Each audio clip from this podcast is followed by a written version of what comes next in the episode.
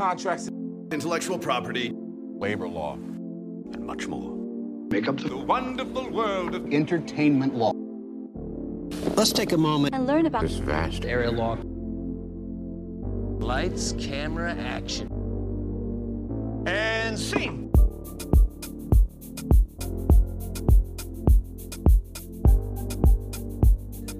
Hello, everyone, and welcome to the ninth episode of End Scene and Entertainment Law Podcast. I'm Antonio Icasas. And I'm Evan Narr. Tony, we are almost on our 10th episode, which is crazy to think about. Uh, and we will be recording two episodes next week one with Mr. Free Speech himself, Ian Rosenberg. I am holding up his book right over here, The Fight for Free Speech, of which he was so kind to send me a copy of. Very excited to have him on. We will be in the P and T Knitwear podcast studio to record with him. And then we'll be having a simulcast at New York Law School during the Intellectual Property Law Symposium next Friday. So a lot to look forward to. We're definitely busy. We got a nice full schedule. And, and you know and, what? listen, like it's like we didn't necessarily sign up for it, but it's like we took it on head on, and I think we're. uh This is again a credit to us. It's all good things, and and we're really looking forward to connecting with everybody, and you know talking about some really interesting topics. So, just like last week, it was a crazy week in entertainment. It's only Wednesday. HBO, we you know we know that they are rebranding their Max to Max. Yes, they they followed up the greatest television episode ever of Succession with crazy news that they're rebooting Harry Potter and merging Discovery Plus and HBO Max to just Max. Uh, and then Super Mario breaking 2023 box office records and putting myself squarely in first place. Uh, listen, during... listen, hold on, whoa, whoa, whoa, whoa, hold on a second. it's only one film. Only one film. Only one film. But Let's not get too cocky here, Mr. Narr. we'll see, we'll see. So a lot to look forward to. And this week we'll be talking about twin films and a favorite copyright infringement lawsuit of mine and Tony. And then we will also be talking about music licensing and how does that all work, especially in light of P. Diddy's recent comments on a podcast and then we will talk about the potential Marvel DC crossover that James Gunn teased in a Variety article. And lastly, our fun topic will be who is an actor and actress that you would like to see in a one person show? They're the only people on the stage. Who is the one actor and one actress you would like to see in that 90 minute show? And as always, just a reminder that Evan and I are lawyers, but we're not your lawyers. So anything that we say in today's episode is purely our opinion and not representative of our employers in any way, shape, or form. And more importantly, whatever we say in today's episode is not to be taken as legal advice. We've got a lot to get to. Let's jump in.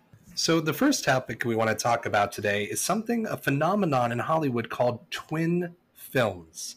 And this topic was spurned in a, discussion that I had with my friend th- this week, she was curious, you know, why do we have two movies that are kind of identical that release at the same time? And that really, you know, spurred my interest. And I actually saw a thread on Twitter about it. So, twin films is basically when there's two films that are released kind of around the same time and they're kind of about the same thing too they have a very similar premise you know there's a script writer studios get wind of it and they want to produce it and it's kind of a race to the box office. Who's going to get it out first? So you're thinking to yourself what are some of these twin films? Let me rattle off a few for you. Finding nemo and shark tale the wild and madagascar the prestige and the illusionist world trade center united 93 friends with benefits no strings attached snow white and the huntsman and mirror mirror olympus has fallen and white house down. The list goes on and on. And you know the, obviously we have different actors and talent attached to these different films, but they're loosely kind of the same thing. And this can cause some consumer confusion. You have two similarly plotted and often similarly titled films. And, you know, someone who's going to the box office, maybe an elderly individual, or maybe someone who's not really in touch with what's going on in pop culture, it could be a little bit confusing. It can also confuse film executives too. And this happened in around the 2015 or 20, 2012 actually. Uh, and it's it's a lawsuit that Tony likes to teach in his class. It's very very interesting about consumer confusion, and I'll let him tell you about it right now. Yeah, it's a great click case, and I think it highlights this phenomena that has taken place in, in Hollywood called mockbusters, where the whole essence of them are that they essentially mimic, in some regard, the plot line of a major blockbuster film. Of course, they're designed to be parodic in nature, and they feature like not even like B list celebrities, like E list, F list celebrities, like no names that you never heard of. But there was a very uh, unique lawsuit that stemmed out of the release of the 2012 um, release of the Hobbit movie, which had that you know the Hobbit had a variety of different um, movies. Uh, there was a trilogy that stemmed from it. Uh, of course, we this movie from 2012 was The Hobbit: An Unexpected uh, Journey.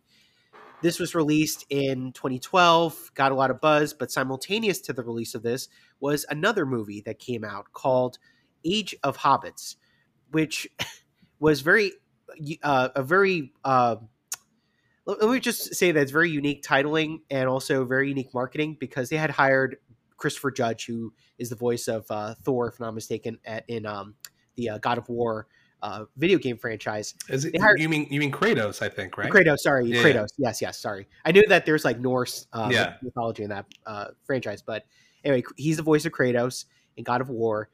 He uh, he's like the only big name actor, and the whole essence of it is that like you know they're like in this village with and it's i think this was shot in like vietnam and it's kind of like the whole essence of like mythological figures that are supposed to be hobbit-esque characters it's it's your typical like fairy tale sci-fi mythological type of movie well the problem was that uh, age of empire age of uh, age of hobbits this mockbuster was released the exact same weekend as the hobbit's unexpected journey film that came out and so uh, the marketing was, you know, you could buy it immediately. Uh, I think there was a DVD sale available for Age of Hobbits.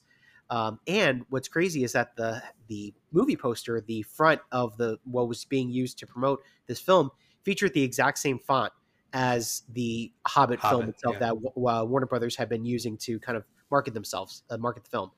So, uh, long story short, Warner Brothers got wind of it. Again, being mindful that Age of Hobbits was being released the exact same time as the actual Hobbit movie, told them they had to refrain from using the Hobbit trademark because it was uh, registered under Tolkien Enterprises and was done in conjunction with Warner Brothers, and also they had to change the font type on the uh, on the marketing. Yeah, it's it's it's worth noting that like the word Hobbit was derived from the Lord of the Rings franchise by J.R.R. Tolkien, as you said. So I'm, I'm curious, like where they even got permission to do this. Use the word Hobbit because it's not like a, a word in the English dictionary. You know, it, it's a trademarked word, right? Right. Well, it, it's the it's the kind of thing where it, they thought that it's kind of like an open public domain sure type of word. Um, but clearly, they you know they um, they complied with only one of those uh, requests. They changed the font, but they did not change the word hobbits. So they fought it out for uh, basically three years. This lawsuit ultimately came to an end in the uh, in uh, California. I believe it was the uh, night. Actually, it went to, all the way to the Ninth Circuit, and um, this case was ruled in favor of Warner Brothers mainly because the argument came up: is the use of the word "Hobbit" in a title, movie title like this, enough to cause some level of consumer confusion. Mm-hmm. And they, this the lawsuit was on the basis of a trademark infringement claim that you know Warner Brothers was alleging that uh, uh, Global Asylum, which was the production company that made Age of Hobbits, was violating the uh, the trademark rights that belonged to Tolkien Enterprises, and you know clearly there was some level of consumer confusion that could arise, and they you know they were able to show data that profoundly showed that people thought Age of Hobbits was related to the actual Hobbit, Lord of the Rings trilogy that was being uh, released in theaters and was certainly uh, actively marketed on Warner Brothers' end. And that's the other thing to bear in mind. Trademark infringement cases are super, super, super expensive. They're not the cheapest lawsuits whatsoever. So when you have a lengthy lawsuit like this and you're supplementing it with hard, cold, cold hard data that shows evidence of consumer confusion, bottom line was Warner Brothers was not playing around. They were taking this case very seriously. And so to expend likely hundreds of thousands of dollars on market research and case studies to show actual data of consumer mm. confusion that was them basically telling global asylum go kick rocks because you have no idea what you're talking about and, and you know it, it's worth noting we've seen parody movies before. One thing that I mentioned when Tony and I were talking was Meet the Spartans is a parody of 300, the Leonidas Gerard Butler film, um, directed by Zack. Why am I forgetting his last name? Zack Snyder. And Meet the Spartans, I'm looking at it right now, came out in 2008, whereas 300 came out in 2006. So, I mean, yeah, could a consumer be confused? Maybe. Right. But I, I mean, there's an argument under parody, under fair use here, uh, to not be infringing on any trademarks or copyright. And then also, there was a two year hiatus here, whereas the, the, the, the Hobbit, you know, th- this is kind of releasing at the same time frame. So, that, you know, people, and one thing go ahead, go ahead. You know, what I was going to say is you have to bear in mind also that the whole essence of fair use, especially if you're going to milk it, you know, uh, or make an argument for fair use, the whole essence of that argument is are you, what are you criticizing? What are you commenting on? You know, and in this case, nothing showed that Global Asylum was doing anything that is parodic in nature. They took this Seriously. literally seriously right exactly meet the spartans it's designed to be uh, a, a parody look at even all the scary movie uh, franchise that that whole franchise Yep. the whole point of it is to poke fun at the horror genre and that's exactly right if you have like a, a production company or even a film franchise a single film franchise that rides its coattails off of making fun of public discourse culture other phenomena in hollywood if you have that happening then that then obviously the the fair use argument is going to work much better in your favor. But what Global Asylum had, just nothing amounted to a valuable fair use argument here. So very interesting. Uh, that'll wrap up the topic on on twin movies, but we do often see even even in Hollywood today there are movies that are released in the same timeline that are very very similar and you can toe the line, but if you are trying to do consumer confusion, if you are found guilty of that, then there will be legal ramifications. But you didn't see any any legal ramifications for no thr no strings attached and friends Right. with benefits. It was very similar, um, but no need to worry there. Next, we want to talk about music licensing, and we've briefly touched on this in one of our other episodes. But there was a comment that was made, some sort of discourse that was between Diddy and Sting about the song "I'll Be Missing You" and "Every Breath You Take" by P Diddy and Sting respectively. So before we get into that, we wanted to give you a little crash course on music licensing. So I'll let Tony, you know, share most of this because he is the master. He, I, I, I'm just the apprentice. but what I do want to share is is the knowledge that I have that I learned from Tony. Basically, whenever there's a song, there's two underlying copyright ownership interests. The first being an underlying musical composition, which is basically the lyrics, the sheet music, and uh, you know when the songwriter writes the song. Usually, the copyright for that is owned by music publishers.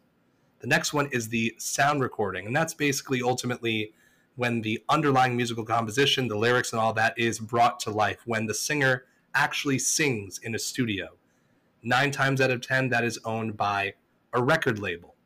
Then licensing is brought into the fold here. When you sample someone else's song in your song, you can't do that or that w- without getting permission, or that is, you know, infringement. We saw this in the Peters versus West case, Tony's favorite case. Talked about that all the time. So there are iterations of I'll be watching you in I'll be missing you. So Sting was on a podcast and he sh- he had this to say, and we'll play this clip for you right now. Is it true that Diddy has to pay you two grand a day because he didn't ask permission to sample every breath you take? Yeah. Wow. For the rest of his life. Wow. No, that's a fact. No, I read that before. That's why did Diddy slipped down from number one to number two on the Forbes list. Oh my god! No, I'm Like, 'cause serious. I- Yeah, yeah, but, did, but did he ask you for permission Yes, he did. after the fact? Yes, he did. yeah, it was after. We're very good friends now. And now we'll play for you the similarities between the two songs, a little snippet of both.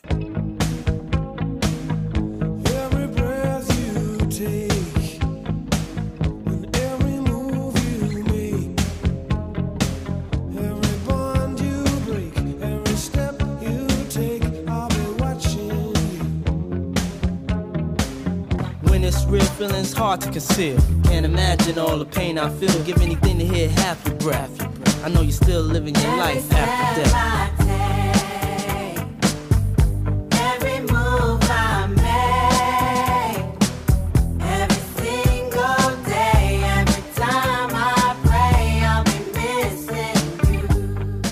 So as you can see, there's clearly a similarity between the two of them, but it was okay. P Diddy even said that he paid a certain amount to Sting to use this. So Tony, what do you make of all of this? So I think I think it's important to note that there's a lot to this discussion that needs to be made very very clear when we're talking about music licensing. So first and foremost, I think the media is very quick to report on you know something very specific regarding oh well you know uh, P Diddy's actually paying five grand a day to Sting, and it, well that's obviously because that's what what uh, P Diddy tweeted in response right. to that that podcast or, or, that recording that he did with uh, the Breakfast Club, but that that's not how music licensing works whatsoever. You're you're not paying a daily fee for licensing, you know, for for a use of another song to sample. So uh, one thing I want to make clear is when you're talking about music sampling of this sort, where you're taking somebody else's song and you're incorporating it in a new in a new song, the type of license agreement that you need is uh, called a mechanical license agreement. Mm-hmm. These are agreements where you're basically getting permission from the music publisher and or the record label to use another song in a new work. So in this case, "Every Breath You Take" by the the Police, which obviously is uh, headlined by Sting. Sting, yes. Uh, that song had to, um, from what I understand, only the uh, sound, only the instrumental sound recording uh, was used, but certainly the lyrics were incorporated, but were repurposed by female singers in P Diddy's song. Mm-hmm. In that case, he P Diddy and his record label would have to get permission from Sting or the Police's record label and their music publisher, whoever owns the copyright to the underlying musical composition of Every Breath You Take, and acquire what's called a mechanical license agreement, which gives them the permission to repurpose that song in a new work. And, and that's the mechanical license that basically governs the use of that song in P. Diddy's uh, song. Now, these mechanical license agreements are not done on a daily basis. You pay a flat fee and you call it a day. That's it. End of story. So it's very frustrating when I see uh, industry trade publications, especially like the likes of, you know, like a Hollywood Reporter or maybe even uh, Rolling uh, Billboard, Stone, yeah. Rolling Stone, like all of them saying, "Oh, P Diddy is paying five thousand dollars a day." These are these are entities that have been p- reporting on music licensing and the music industry for decades. It's a reckless thought to think that you're paying on a daily basis. That's not how the license business, the licensing business works, especially when you're talking about uh, uh, music licensing. Now, there is a world where Sting is getting paid on a more daily or let's say more quarterly basis, a la music royalty gets a mechanical royalty for every play of that song. But that's it. That's the extent of any daily, and I'm using that in air quotes. That's the extent of any daily fee that he gets. Uh, you know, beyond that, of course, uh, Diddy has come out to say that he was being facetious. He said in a recent tweet, I want you all to understand I was joking. It's called being facetious. Me and Sting have been friends for a long time. He never charged me 3K or 5K a day for missing you. He probably makes more than 5K a day from one of the biggest songs in history, Love. So he, even Diddy had to come out to say, this isn't how music licensing works. It's kind of pathetic that he had to come out to clarify his comments, but I think he was just trying to make the general point that when you're when you're in the business of music sampling and when you're using a really popular song and incorporating it in what could be another popular hit song you know music sampling can is a, is a very uh, expensive process you know it's not as cheap as just like getting the permission getting the okay and being done with it. There's a fee that's attached to it. There are songwriters that need to be compensated. There's the mechanical royalty aspect to it so on and so forth. And, it's worth noting that this interview was from 2018 and it was recently resurfaced and that's why Diddy commented on it. And also the song I'll Be Missing You of course is about the late Biggie Smalls Notorious BIG who was very close with P. Diddy. So the song was a kind of a homage to the late Biggie Smalls. And and I think both songs are great in their own right personally speaking, but certainly very interesting. What's that? They are great songs. They are great songs, both very very good in their own right. And I, I found it very interesting, as Tony said, that Diddy had to claw back. You know, the the internet runs for these headlines like, "Oh my God, 5K a day," because it sounds kind of egregious when you think about it, right? But he totally. did pull it back, and with Tony's expert explanation, we understand why that's not the reality. And our last topic of the day is hot news from director James Gunn. We know and love him from the Suicide Squad reboot, uh, Guardians of the Galaxy, the Scooby Doo franchise. oh my god, I totally forgot about that. You forgot? I mean, that was I- his I- greatest work. like iconic Ruby Roo. Um, very, very good. I think those were in the early 2000s. Matthew Lillard, of course, as Shaggy, Freddie Prinze Jr., Sarah Michelle Gellar. Um, you know, just just great all around. Anyway, so he is now the head of the DC comic division, which was recent news, and he's kind of just taking DC to another level, and it's kind of laying out a plan for DC, which we haven't seen really. We're kind of just seeing these discombobulated superhero movies come in, come out. No coherent story. We obviously have heard about The Rock and Zachary Levi news and Shazam and, and Black Adam. So James Gunn is riding the ship. But in a recent Variety article, how interesting is this? He said that it is possible that a Marvel Cinematic Universe and a DC Universe crossover could happen. He says, and I quote, "Who knows? That's many years uh, many years away though. I think we have to establish what we're doing at DC first. I would be lying to say that we haven't discussed it, but all discussions have been very very light and fun.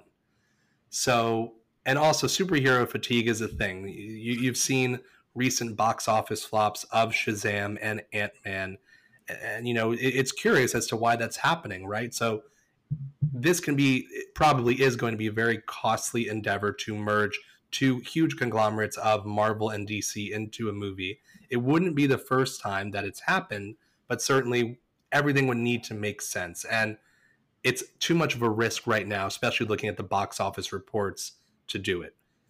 So we, we've seen this groundwork laid in Who Framed Roger Rabbit before, right? So, Tony, why don't you give us a little background on that? So if you haven't seen Who Framed Roger Rabbit, please do. Excellent movie. I love Who Framed Roger Rabbit, but mainly because, I mean, it's the first time that Hollywood was ambitious with licensing. So for anybody that doesn't know, Who Framed Roger Rabbit is based on a book, I think, with the same title, and it stars Bob Hoskins alongside this character that is the product of Amblin Entertainment, which is Steven Spielberg's character, uh, Roger Rabbit and uh, was done in conjunction with Disney. But uh, my the understanding that we know from reports, uh, and you know, this has been reported by the Hollywood Reporter on this point. Um, you know, this was a project that was kind of spearheaded by Michael Eisner, especially once he came into the role as CEO of Disney in the uh, mid 1980s. So he worked alongside, uh, uh, you know, Steven Spielberg and, and Lucas, uh, George Lucas, when uh, he was at Paramount and was working on Raiders of the Lost Ark at that time. And when Michael Eisner came uh, into the Disney fold, he reached out to Steven Spielberg and, alongside George Lucas, basically worked out a deal where Steve, Steven Spielberg would make this Roger Rabbit film as long as Amblin Entertainment and Disney had split the box office takes and also the licensing rights 50 50 because this was an Amblin Entertainment project and a Disney project. But this is the part that's crazy again, if you haven't seen Roger Rabbit, please do because it's like IP, like disgusting IP central. It's like so much IP everywhere. Um, there's you have Mickey Mouse and Felix the Cat and Betty Boop and Bugs Bunny and all the Looney Tunes characters. Why? Because it turns out that again, this is from the Hollywood Reporter. This was reported back in uh, 20. Uh, I believe this was uh, 2018, June 2018. This is uh, from How How Who Framed Roger Rabbit Perfected the Art of the Crossover Hollywood Reporter uh, article from Rafael uh, Montemayor. He wrote that Steven Spielberg was able to convince Warner Brothers, King Feature Syndicate, Felix the Cat Productions, Turner Entertainment, Fleischer Studios, and Universal Pictures Walter Lantz Productions to lend the character rights for the unbelievable flat rate of $5,000 per character. What a deal. I know, crazy. This Should is be a lawyer, good negotiator. yeah, really. Um, the minor stipu- there were some minor stipulations, like for example, Warner Brothers wanted Bugs Bunny to appear alongside Mickey Mouse and have the same exact screen time as him. And basically, this became one of the more ambitious uh, projects in American animation history uh, as a result of this. And because and because of this uh, film, Mickey Mouse and Bugs Bunny, this is the only film that they both share the exact same screen together. And you know, they're like Mickey Mouse is an icon in his own right in the Disney World uh, scene, and then of course Bugs Bunny is the face of Warner Brothers. So for them to share screen time is incredible. I'm bringing this up because if that happened in the late 18, uh, 1980s, surely this is going to be the exact same thing that's going to happen with DC and Marvel, where they're going to work out some type of term sheet, uh, hopefully memorialized by way of an actual contract. Not the Almost Par- like- not the Paramount uh, or the, the HBO uh, South Park debacle. right exactly um, you get that memorialized and you figure out how you're gonna how you're gonna share the rights i would see i would foresee at the bare minimum it's going to be a 50-50 split also on the box office takes um, and and you know they listen dc and marvel can look at their own past history because they they're not uh, strangers to something like this they've collabed on comics before they have a variety of d- different dc marvel crossover comics that were uh, published out there so i think that this would be an amazing opportunity. This would be great for just not even for, forget about the whole, uh, you know, uh, like what narrative would they go for? Just from a from a comic book fan point of view, just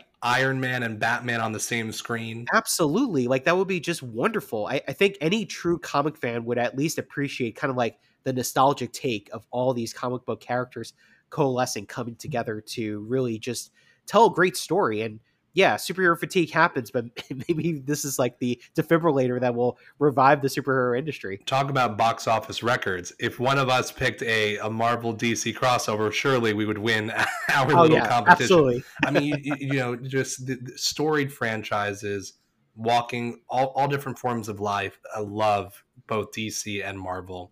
Certainly very interesting. And I have to say, if anyone can do it, it's James Gunn because he is kind of like that liaison. He did very well with the Guardians of the Galaxy trilogy. Uh, well, we don't know how the third one will end, but that's we'll find out in three weeks. Yeah. And obviously, the Suicide Squad was a great reboot. John Cena, Idris Elba, uh, Joel Kinnamaker, or Kinnaman, excuse me. I don't know where I came up with Kinnamaker.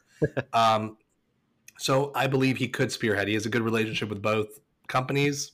We'll see what happens.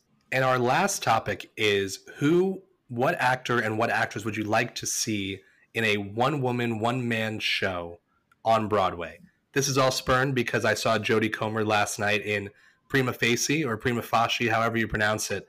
I, I- I'm a lawyer, I should know how to pronounce it, which was a very, very invigorating, awesome play. She, I don't know how she did it. I actually bought the script as like a souvenir. Wow. And ju- yeah, I know, right? and, and just reading through it, it, it's a very difficult subject matter. It, it is about, you know, rape and, and, and defending domestic abusers and whatnot.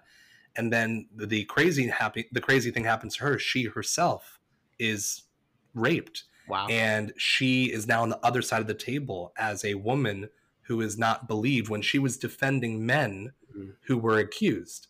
So very interesting, uh, a, a good discussion on the legal system and whatnot. And she had all the emotions, and just seeing her as a one woman show for 90 straight electric minutes was unbelievable. It was the first preview last night. The stage door was monumentous. I couldn't even see her get in the car. There were hundreds of people there.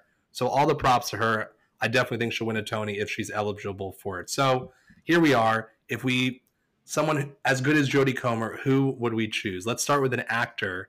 Tony, why don't you go first?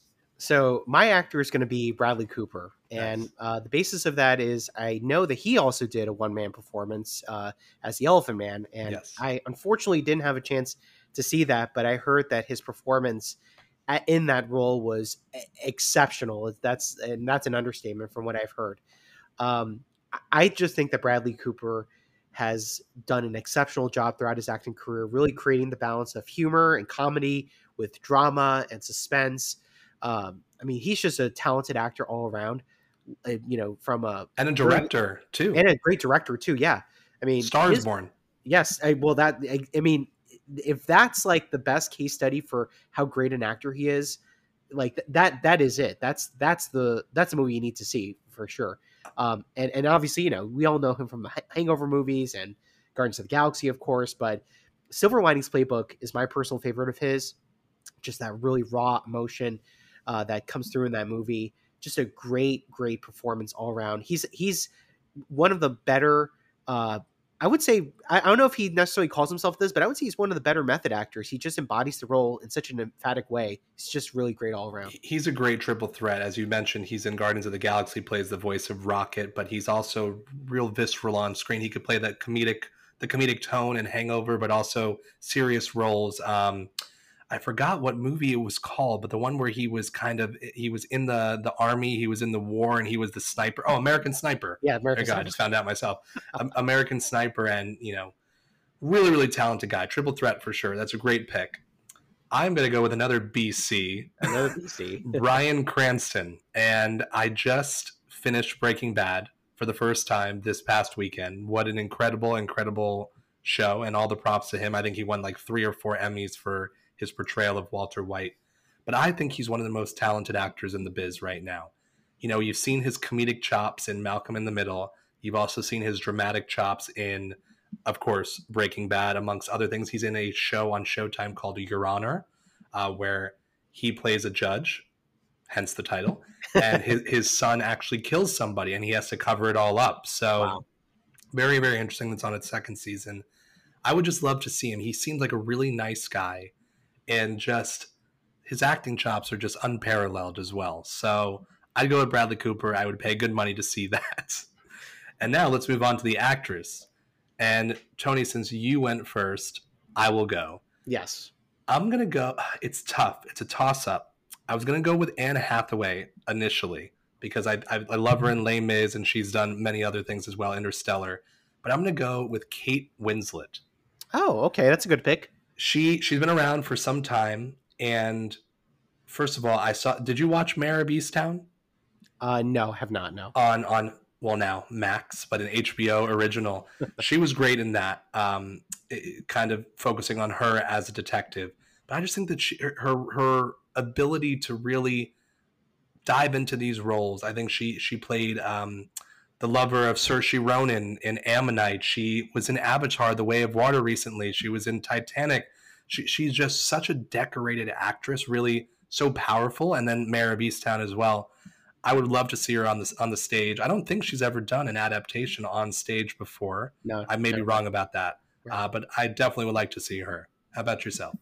So, um, I I would actually want to see uh, a one one woman comedic show, and if I'm going to see it, it's going to be with Melissa McCarthy. I Okay, think she's just a, a really funny actress, um, and has um, embodied serious roles in her own way. But I think that she's just so talented. She's like, you know, there, there's so many great female act, uh, actresses and certainly great comedic actresses at that. But there's just something about Melissa McCarthy that she's just like I can't get over all the scenes from Bridesmaids. Bridesmaids. Oh my god, just like did you actually did you ever see Spy with Jason yes, Statham? I did. I actually I really enjoyed her in that Yes, movie. That was, was a really really good movie, and I think uh, it was it was Jude Law in there as well, right? yes, yes. Very good movie. I, I like that, and and and female co- uh, comedians are are hilarious. Oh yeah, and, and you know, like I said, she's done a variety of different you know uh, serious roles. I know that she was in. Um, uh, I, I think she was in a movie called uh, Identity Thief at one point. Yep, But the Identity Jason Thief is Bateman. it- That's Jason it. Bateman. But I think that's comedy, right? Uh, but um, yeah, yeah, yeah. Uh, But came out in 2015, I think. right, yeah, or uh, yeah, I think that's right. check. Um, but you know, 2013. she- she's going to be in the new Little Mermaid movie. She's playing Ursula, Ursula, which I think yeah. is a great, great uh, casting there. Um, she, she's just great. Um, oh, I, I know. I remember the series movie that she was in. Uh, Can you ever forgive me? Which was also a very good performance as well by her. Um, just a great actress all around. I think there, there's just something. She has that panache that I can't. Je ne sais quoi. je ne sais quoi. You know, it, it- she's just great. I love Melissa McCarthy. I would pay whatever amount of money to see her on stage. I love that. All right, and that brings it to the end of our ninth episode. As a reminder, again, we will be in the P&T Knitwear uh, podcast studio, where unfortunately Tony's feeling a little bit under the weather, so we are separated Probably apologies in advance for sounding nasally, but uh, to, together but apart. I sound like we're back in COVID times. we're both in New York, uh, you know, just obviously taking precautions and whatnot. And we will be with Ian Rosenberg next week. We will also be at New York Law School, both of our alma mater, uh, with students and potentially a special guest. We will see. We're still working on that. So that will be very exciting as well. So thank you to all of you guys for listening and, and sticking with us. We really do appreciate it. Thank you, P&T Knitwear. Thank you to my cousin Hunter Zarin. And Tony, why don't you take us on home? Yes, of course. And thank you to all of you for listening to this episode of End Scene and Entertainment Law Podcast. If you have any questions or comments, feel free to reach out to us on all social media platforms at End Scene Pod. And until next time, End scene.